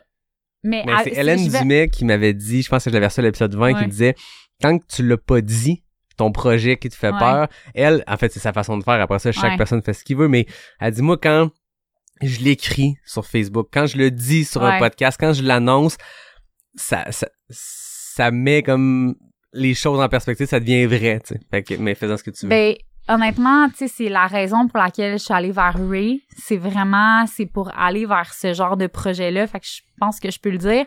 Mais euh, je suis vraiment euh, attirée par la montagne, là, vraiment la, la haute montagne. Puis pourtant, je suis pas nécessairement la plus rapide en montée, mais comme je, je rêve de courir à Concagua, genre en Argentine. Puis comme, tu sais, évidemment, t'es en altitude, là, il y a vraiment beaucoup d'endroits qui se courent pas. Euh, mais je sais pas ça va être dans combien de temps, ça va peut-être prendre cinq ans, ça va peut-être prendre dix ans. Mais mon rêve, c'est vraiment de, de, de faire ce, ce, ce, trajet-là de course. Ça a déjà été fait par certains euh, coureurs et tout ça. C'est un vraiment gros défi. Mais avec les bonnes personnes puis bien entraîné, ça peut clairement se faire. Fait que ça va ressembler à ça. Ouais. en- tu mets déjà les pierres pour ça. Tu Ouais. augmentes les distances. Tu vas chercher un coach qui est Mhm. non seulement une légende de l'ultramarathon, mais un aventurier de l'extrême. Mhm. C'est vraiment pour hot. ça. T'as tout compris. C'est pour ça que j'ai parlé à Harry parce que j'étais comme, La personne parfaite pour ça. exact. Puis quel homme, ce Ray. Je, le- je le sais, je l'ai dit, puis le monde va penser que, que, que, que- qu'il commente le podcast, mais non, Ray, cette personne-là est exceptionnelle. Il a beaucoup, incroyable. beaucoup à offrir, puis il fait les choses pour les bonnes raisons, puis il Mhm. s'intéresse aux gens Ouais. profondément. Il y a vraiment, Vraiment. cet intérêt-là. C'est pas de la frime, c'est pas pour essayer d'aller chercher des clients. Vraiment Non, pas. C'est juste, il y a une bonté en lui de je vais aller vers les gens, puis je veux savoir comment les gens vont, tu sais. Puis Exact. Puis tu sais, c'est j'ai eu un appel là, vraiment comme plus intense avec lui. Puis euh, j'ai je devais prendre en note tout ce qu'il disait tellement j'étais inspirée par tout ce qu'il disait. J'avais l'impression que un conférencier me parlait puis Ouais. c'est littéralement ça au final là, Oui, Ray, c'est de TED Talk. là. Exact. Puis, fait que non, c'est ça. Il, il est vraiment, vraiment inspirant. Là, puis, euh, je pense que pendant deux semaines, je pensais à tout ce qu'il me disait. Puis, je me les répétais dans ma tête en me disant Waouh. Ah non, c'est c'est quelqu'un. Ben tu t'es entouré des bonnes personnes. Ben, merci. Fait qu'on va te souhaiter une bonne bonne année 2023. Ben, on peut euh, on, on entre dans la nouvelle année ensemble. Eh là. on est à quelques jours euh, de là. Ouais. Avant qu'on entre dans les questions éclair NAC, Ouais. question qu'on finisse sur une note compétitive. Euh, j'ai le Walkman de pas sorti du bois, la playlist que j'ai Oh créée avec les choix de mes invités et des auditeurs qui m'ont envoyé des centaines de propositions. Je pense que la playlist est rendue à 12 heures de chansons. Ah oui. Est-ce que tu veux ajouter une tune dans la playlist, dans Ah le oui. Walkman de pas sorti du Ah bois? oui, je sais laquelle. Mais je me sens. Ah oui. ok, c'est bon. Let's go. Qu'est-ce qu'on qu'est-ce qu'on rajoute? C'est euh, ben là je suis vraiment pas bonne avec les noms de chansons puis les noms de chanteurs là, fait que On va le excusez-moi trouver. si je me suis trompée là, mais c'est c'est vraiment bon. C'est Dido de euh, White Flag là, de. Dido là, c'est une vieille tune, c'est épouvantable. Je pense que tout le monde va m'haïr d'avoir mis ça là, mais c'est que c'est tellement quétaine, c'est tellement bon là. Mais c'est ça que ça prend dans cette playlist là Ça prend de tout. On a des tunes qui craignent, on a des tunes, puis chaque personne a les propres raisons. Puis moi, c'est ça que j'aime, c'est que ça fait une playlist qui est vraiment éclectique. Que l'autre fois, souvent, moi, j'écoute beaucoup de podcasts en courant parce que la musique, je, je finis Ouais, que je focus sur d'autres choses que ce que j'écoute. Mais souvent, mettons que je vais faire une course, ça me prend 90 minutes de course, puis le podcast Mhm. que j'écoute dure euh, une heure et quart. Ben, derniers 15 minutes, je me mets cette playlist-là parce que je veux découvrir ce que les gens, puis tu passes de... Ça a aucun sens vers où on s'en va, ça pitch vraiment partout, mais c'est le fun. Ben là on va aller à quelque part. Ben, c'est parfait. Mais j'invite tout le monde à, à lire les lyrics puis à les, à les chanter la première fois qu'il écoute cette chanson-là. Ouais. Ça aide à, à vraiment bien la filer quand on court en, en l'écoutant. C'est excellent, on rajoute ça sur la playlist dès maintenant. yes! Question Éclairnac. Ouh! Il y a une quadruple égalité du côté du, F- du FKT féminin. Marie-Ève Pellan, Mélodie Gilbert, Natacha Gagné, Joanie Desroches ont toutes 12 secondes au compteur. Oh my god. Il y a le grand Manitou, Yvan Lheureux, qui est à 10 secondes pour 10 Ouf. questions. Ça, c'est, c'est, c'est, je sais pas si un jour ça va être battu. OK. 12 secondes, je pense que c'est atteignable. On est en vrai. Marie-Ève l'a fait. La dernière fois que quelqu'un s'est assis devant moi, ici, dans ce sous-sol-là, c'est Marie-Ève qui a fait 12 secondes. OK. Euh, je vais pas te mettre de pression. Non, euh, je sors le chrono. Il y en a pas.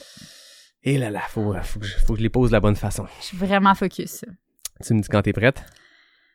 Je suis prête. Route ou trail, long. entraînement ou course, Course. sucré ou salé, Salé. des plus ou des moins, Des plus. questionnaire, bar ou golf, Golf. neige ou boîte, Boîte. rock ou hip-hop, Hip-hop. roche ou racine, Roche. bâton pas de bâton, Bâton. broma ricana. Arcana. 11 secondes. Oh! Et voilà, un nouveau FKT officiel de pas sorti. Ça termine l'année vraiment fort. Je vais le montrer à la caméra pour ceux qui le regardent. 11 Incroyable. 54. Ouf, je suis stressée, je respire enfin. Tu peux recommencer à respirer? Nouveau Wow. FKT, 11 secondes. Eh, wow. Fait que là, euh, tu sais que, je, je veux dire, Joanie Desroches, je l'ai reçu il y a plus d'un an. Ah. Et je nommais encore son nom à chaque épisode. Salut Ben Joanie d'ailleurs. Là, ben désolé Joanie, Natacha, Mélodie, Marie-Ève, votre nom ne sera plus mentionné en fin d'épisode. Emmanuel, je vais nommer ton nom continuellement. Merci, mais je suis tellement désolée, les filles. Écoute, c'est quand même une belle compagnie, imagine, là, je veux dire. Ben oui. T'as Marie-Ève, qui est une coach, une coureuse, Ben oui. une entrepreneur exceptionnelle. Joanie, Natacha, Mélodie, des athlètes Ça n'a pas de sens. de haut niveau, Natacha, je veux dire. Je me euh, sens quasiment mal. Non, c'est correct. Je veux dire, les records sont faits pour être battus. Eh oui. Puis peut-être qu'on dit ça, puis la prochaine femme que je reçois dans une semaine va battre nos records. Exact. On, on sait pas. On sait pas. Mais, euh, mais merci beaucoup, Emmanuel. Ça a Ben, été un merci. grand plaisir de découvrir la- cette, cette histoire-là qui est Mm. pas commune. On n'a pas entendu ça souvent. Quelqu'un qui a découvert le trail, puis Kylian, puis Emily Forsberg, avant même de découvrir le trail vraiment, puis de te lancer là-dedans, première Mm. saison à 50, c'était vraiment intéressant. Je pense que les gens qui écoutent, euh, ceux qui commencent ou ceux qui, qui ont des objectifs en tête vont apprendre beaucoup de, de ton parcours. Ben, merci beaucoup, Yannick, pour euh, l'invitation depuis euh, tout ce temps que Pas sorti du bois accompagne toutes mes courses. C'était un grand, euh, grand honneur d'être présente. Fait que merci beaucoup. Ben merci à toi. On termine l'année ensemble, tout le Oui. monde. J'espère que vous passez un bon temps des fêtes. J'espère que vous en profitez pour faire le plein des, des batteries parce que des fois le temps des fêtes euh, c'est des vacances, mais c'est pas des vacances. J'espère Oui. que vous trouvez le temps de faire un, un reset mental, de vous reposer, d'aller jouer dehors. Mm. Il y a de la belle neige. Je sais pas au moment. Au moment où on enregistre, il y a de la belle neige. Il y en aura-tu le 28, 29? euh, On vous le souhaite. on se le souhaite. Puis, euh, ben, comme d'habitude, moi, je termine en remerciant David Hébert pour le design graphique. Je remercie Fred Desroches pour le thème musical. Je remercie NAC, qui est le partenaire officiel. Et on continue en 2023. Ce partenariat-là est renouvelé pour une nouvelle année. Euh, pareil avec Noctem. On va continuer de boire des bonnes bières du Noctem l'année prochaine. Capic 1, la compagnie de Raise Ahab, Oui, qui oui. continue d'être le partenaire caféiné de Pas sorti du bois. Le prochain épisode, le premier de l'année prochaine, va se faire avec un café parce que je sais à quelle heure on enregistre puis il y aura pas de bière à cette heure-là. Donc ça sera avec du café. Merci Emmanuel, merci à tout le monde qui nous a écoutés. Bonne fin d'année, bonne année 2023. Ayez les objectifs que vous voulez, Mm. euh, trouvez-vous ce qui vous fait peur, mais ce qui est à votre portée, mais ce qui vous fait peur. C'est le fun de trouver dit. quelque chose que tu te dis je suis Ah ouais. rendu là, mais je suis rendu là, Ouais. On sait pas. Il y a un petit doute, puis on travaille fort pour l'atteindre. Mais je pense qu'il y a beaucoup de monde. Je pense que c'est le thème récurrent à travers Mm. les invités de Pas sortir du bois, c'est que on se fixe des affaires qui nous effraient, puis je Mhm. pense qu'on on se nourrit de ça, puis ça fait qu'on s'entraîne, qu'on se prépare, puis qu'on arrive plus près qu'il faut, puis qu'on réussit à l'accomplir. Mm. Mm. Ben, merci Manuel. Ben, merci, Yannick. Puis à tout le monde, je vous dis à la semaine prochaine. Pas de pause, pour pas sorti du bois. On continue dans le temps des fêtes pour le prochain épisode de Pas sorti du bois, le podcast 100% trail.